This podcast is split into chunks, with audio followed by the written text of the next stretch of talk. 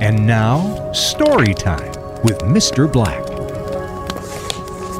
You know, every year I go out to the annual Sturgis motorcycle rally. Love going out to Sturgis. This was my eighth year. I just got back from there. And you know, it's an interesting story about how this whole thing got started. You know, this is their 82nd annual. Over half a million people a year come out to Sturgis, South Dakota. It is a bucket list event. It is a thing that many people want to make sure they accomplish before they take their last breath on this planet.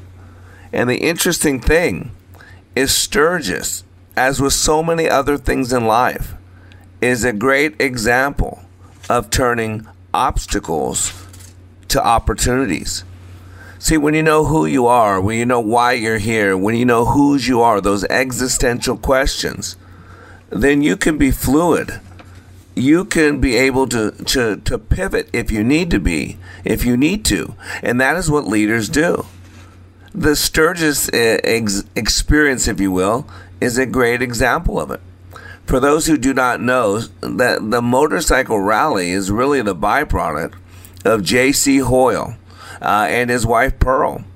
J.C. Hoyle was born in Sturgis on May 30th, 1904. He married Pearl Kinney of nearby Rapid City in May of 1928. The couple remained together for more than 50 years. Hoyle got his start in business when he inherited an ice dealership from his father in the 1930s. There was only one problem. Freon was invented two years earlier in 1928. So by the late 1930s, refrigerators were finding their way into every single American home. In other words, the ice business was obsolete. But Pappy had a passion.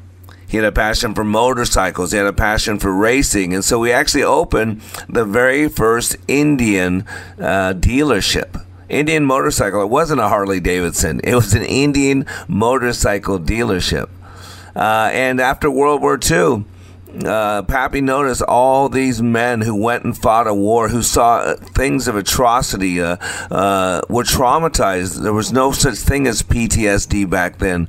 There was no government help. They came back from fighting, from watching their friends and and uh, soldiers their faces blown off, killed, terrible tragedies, and then they came back, were dumped back on U.S. So- soil, and told to go ahead and live. And so a lot of these people were broke, they were broken, and so they would go to uh, army surplus stores and get motorcycles, and they'd fix them up. And Pappy was a mechanic, and Pappy loved to race. And so one year, I think the first year, they had 200 motorcycles. Uh, people come out uh, and it became more about fellowship, the brotherhood. It became more of a place for people to belong, for people who the world had forgotten, who America had forgotten, who were traumatized and broken spiritually, mentally, emotionally. Uh, that's why they'd get on their motorcycles and ride. And they'd ride and clear their heads. They'd ride and, and spend some time. See, this is what great people do. And this is what America needs leaders, people who aren't complaining the spirit of offense is great in America. Behind me, Satan. This is where you realize sometimes you get knocked on your butt and you're not playing victim. Don't stay down and blame everybody else. Pick yourself up, dust yourself off, and hit it again. And if it knocks you down again, pick yourself up, dust yourself off, and hit it again and again and again one of my favorite human beings, the, the, the definition of American president, Ronald Reagan, had one of those situations. You know, like other movie actors, Ronald Reagan saw his acting career begin to slump in the 1950s. Fewer and fewer movie roles were coming his way, and many actors were turning to television, you know, the small screen. Although a critic of the small screen, Reagan was to follow this route as well. He, he had to survive. But first, in 1954, he took a gig as a Las Vegas stand up comic for a few weeks. He also was master of ceremonies, announcing a, a singing quartet called the Continentals. Later that same year, Reagan got a break. He landed a job as host of a weekly TV drama series, GE Electric Theater. The former movie actor joined the ranks of TV performers Unpredictably, his position with General Electric was to lead him into politics.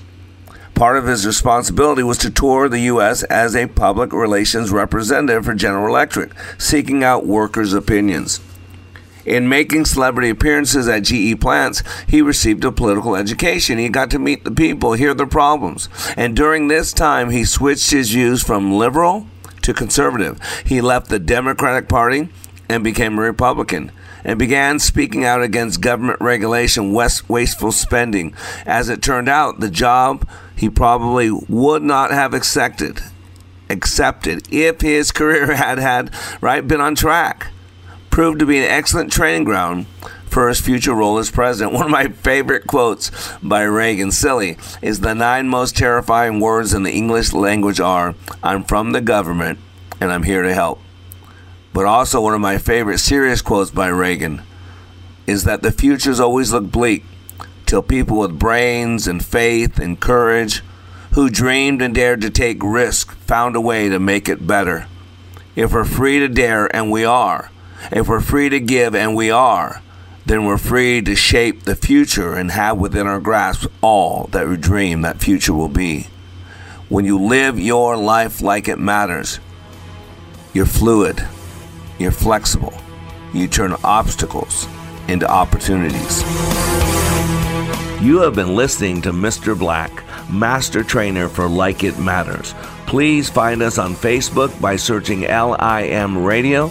Make sure to follow us, like our posts, and share with others. Also, search YouTube for Like It Matters. Be sure to like and subscribe to our channel.